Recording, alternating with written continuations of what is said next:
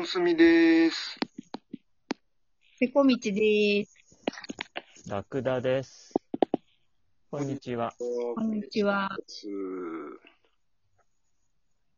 あの、前の本ポッドのシリーズでも話したような気がするんですけど、あ、エアチェックっていう言葉はご存知ですよね？もう僕らは小学皆さん。ですからね。年代だね。ですね。やっぱりテレビとかラジオは、まあテレビはあれなんですけど、ラジオ番組を録音して、うん。で、それをコレクションしてる感じになるのかな？ああ。僕なんかは、ラジオ番組なんかは、繰り返して聞くことはなかったので、うん。なんか上書きしてた記憶があるけど、うん。うん。カセットテープにね。カセットテープに。うん。ですね。うん。うんうん。で、それすごい貯めちゃったりなんかして、で、あのそのための雑誌とかもね、あの、発売されていて、特に FM 番組の細かい、あの、一曲ずつのリストとかの入ってるようなうん。専門誌があって、それを買ってなんか、あの、録音してましたよね。してました。してましたよ。そうだよね。うーん。でもそもそも。なんかライブ番組とかうん。を何本かも撮ったと思うんだけど、うん。なんかそれがもう全然どこに行ったんだかっていうか、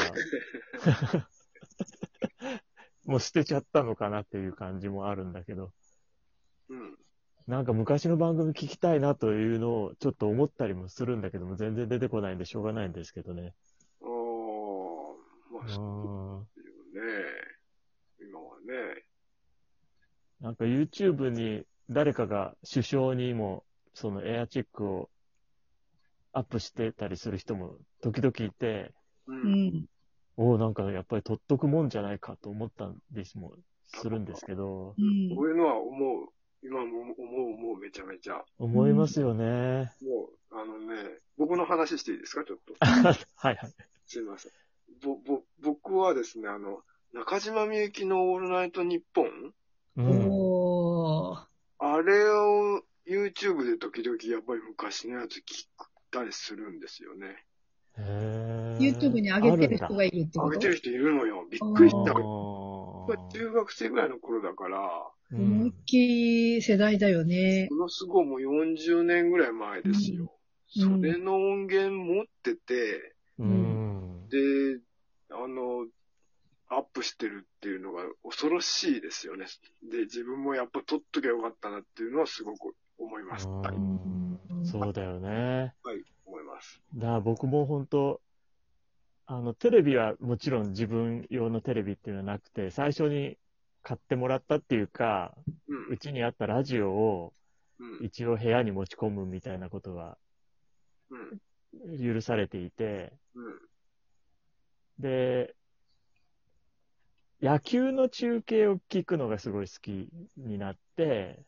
それはまあ中日ドラゴンズが優勝したからなんだけど、はいはいはいはいはいはい。なんかそんなタイミングでラジオすごい聞くようになって、で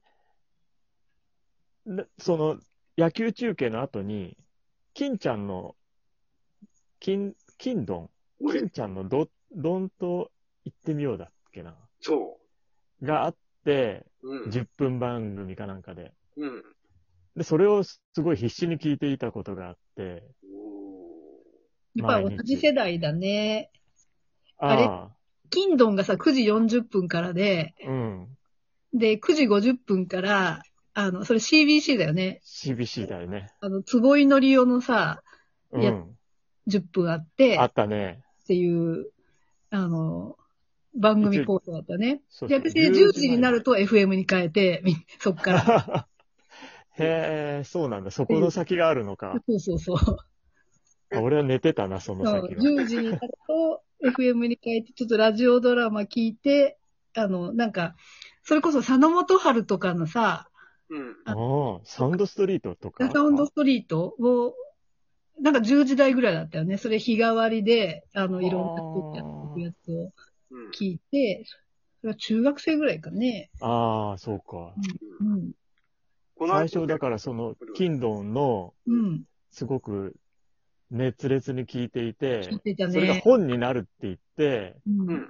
それを本屋さんに行って、なんか、キンドンの本っていうのが出るらしいって言って、買ったのがね、俺自分で本屋さんで物を買った最初なんですよ。その本自体はもう全然どっか行っちゃってないんだけどこ、れないわ。ああ、懐かしい。どうしたんだろうって。そうだよね。金ちゃん、その後に、あの、テレビの方で番組やっそうそう、テレビになったたけど、からね最初。ラジオだったもんね。うんうんうん。そうですね。昔は、ラジオ初のそういう本っていうのありましたよね。話があっ。たんだね。僕が持ってたのはね、アリスの、うん。うんア。リスの、あの、天才秀才バカっていう、ああ、はいはい。タイトルは聞いたことあるぞ。あったの。それがね、多分僕が最初買った本はそれかもしれない。似てますな。なんか同世代なんだな、やっぱそうな。だね。同世代なやっぱ。り、こう、ラジオを、こう、一生懸命かじりついて聞く。ね。ね。で、その後ね、僕ん家に、あの、録音ができるような、うんあの、ステレオをこ購入してもらって、うん。はいはいで、。それから FM ラジオをねう、ん。中心うに、ん。そのエアチェックをすごくして、うか、ここからエアチェックの話が始まるわけ。はいはいはい。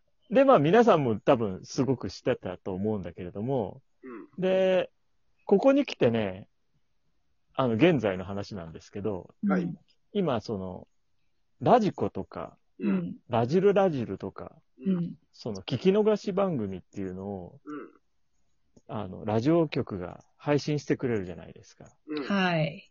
で、有料会員っていうか、ラジル、え、ラジコプレミアムに入ると、う。うんん。1週間分の番組が、まあ、ほぼほぼ聞けたりするんですよね。でますね。うん。うん。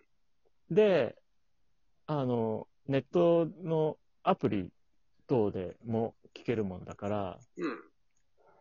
あの、インターネットにつないでる PC で録音ができるっていう、うん。そういうアプリがあるのを発見しまして、うん。うん。で、ここに来て、せっせと、うん。その、ラジオ番組をうん。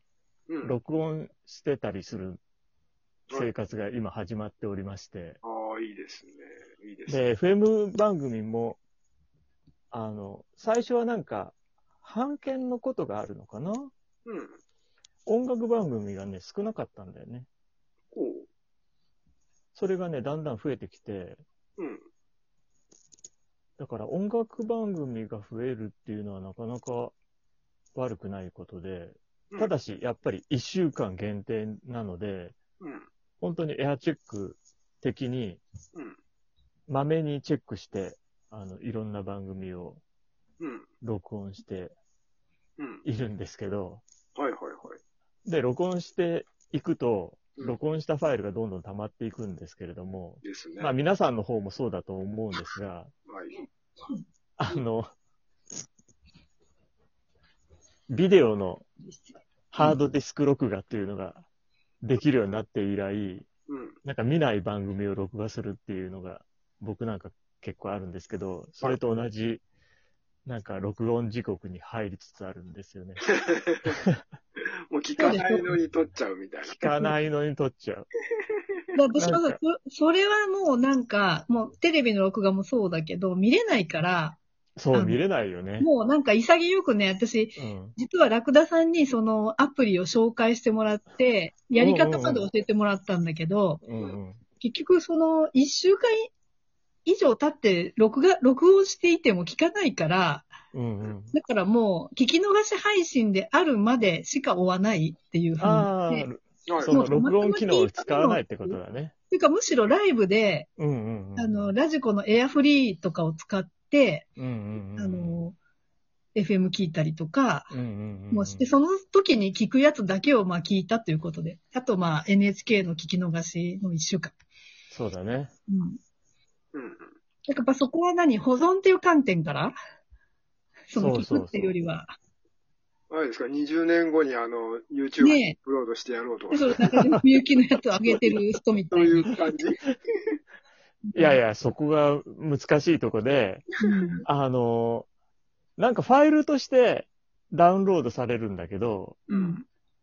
情報が、あの、すごく薄いんですよね、そのファイルの中に入ってる情報が。あ、圧縮されちゃって、うんうん。あの、音はまあ、あの、最低限の、うん。あの、ものは確保されてるんだけどうん。